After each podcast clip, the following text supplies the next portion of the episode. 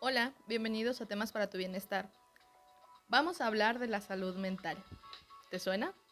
Quédate para más información.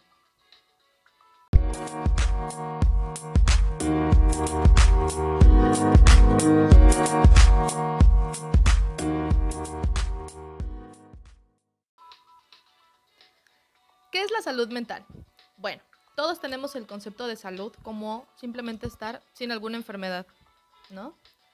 La salud sí es un estado completo de bienestar físico, que nuestro cuerpo esté bien, mental, nuestra mente, nuestras emociones y social, nuestra interacción con el resto. No solo es la ausencia de enfermedad o de alguna afección. Esto nos lo dice la Organización Mundial de la Salud. Entonces, aquí se incluye la salud mental. Cuando hablamos de salud mental, ¿qué es? Es cuando el individuo es consciente de sus propias capacidades, es decir, las conoce, puede afrontar las tensiones normales de la vida, puede trabajar de forma productiva y fructífera y es capaz de hacer una contribución a su comunidad. Esta definición también es de la Organización Mundial de la Salud. Entonces, ¿qué sucede cuando escuchamos que existe estigma sobre los trastornos eh, emocionales, mentales o de personalidad? Bueno, actualmente cada vez se está difundiendo más información sobre la existencia de ellos porque realmente son muy comunes.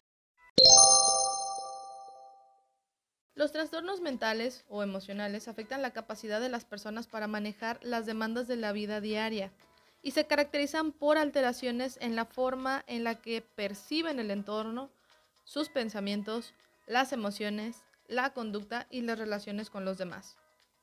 ¿Quiénes pueden presentar alguno de estos trastornos? Realmente cualquier persona. Desde que nacemos están presentes las emociones y los factores que nos afectan son diversos, por lo cual en algún momento de nuestra vida podemos presentarlos o también podemos nunca manifestar ninguno. Hay que recordar que hay que hacer diferencia, no es lo mismo sentirme nervioso por un examen a tener un trastorno de ansiedad, son dos cosas distintas. No es lo mismo estar triste porque terminé con una pareja o porque cambié de trabajo a estar deprimido.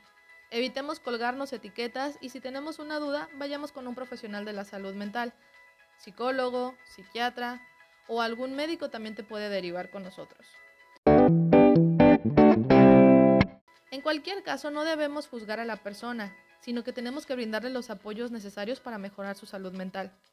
Hay que recordar que no porque yo no pueda entenderlo o nunca lo haya vivido, eso no quiere decir que no exista o que la persona no esté sufriendo o que no requiera ayuda es bien importante saber cuándo debes de acudir con un profesional. No, no tienes que estar loco, tranquilo. Simplemente tienes que estar atento a algunos puntos. Por ejemplo, te sientes triste con o sin motivo. Acabas de vivir una pérdida de algo o de alguien valioso. Tienes pensamientos o sentimientos negativos de ti mismo o de tus habilidades. Constantemente te pasan las mismas cosas en tus relaciones interpersonales y no entiendes por qué tienes o acabas de enterarte que tienes alguna enfermedad crónica, como hipertensión, diabetes, cáncer, VIH, etc. También cuando al enojarte explotas muy rápido, gritas, insultas o inclusive agredes físicamente a quien sea o incluso a tus hijos, a tu pareja o a ti mismo. Vives o has estado expuesto a situaciones de violencia, ya sea familiar, de pareja, en la calle o en tu trabajo. Recuerda que si cumples alguno de estos puntos o simplemente quieres orientación o necesitas desahogarte con alguien que no te juzga, no te critica y no te regaña, puedes acudir conmigo.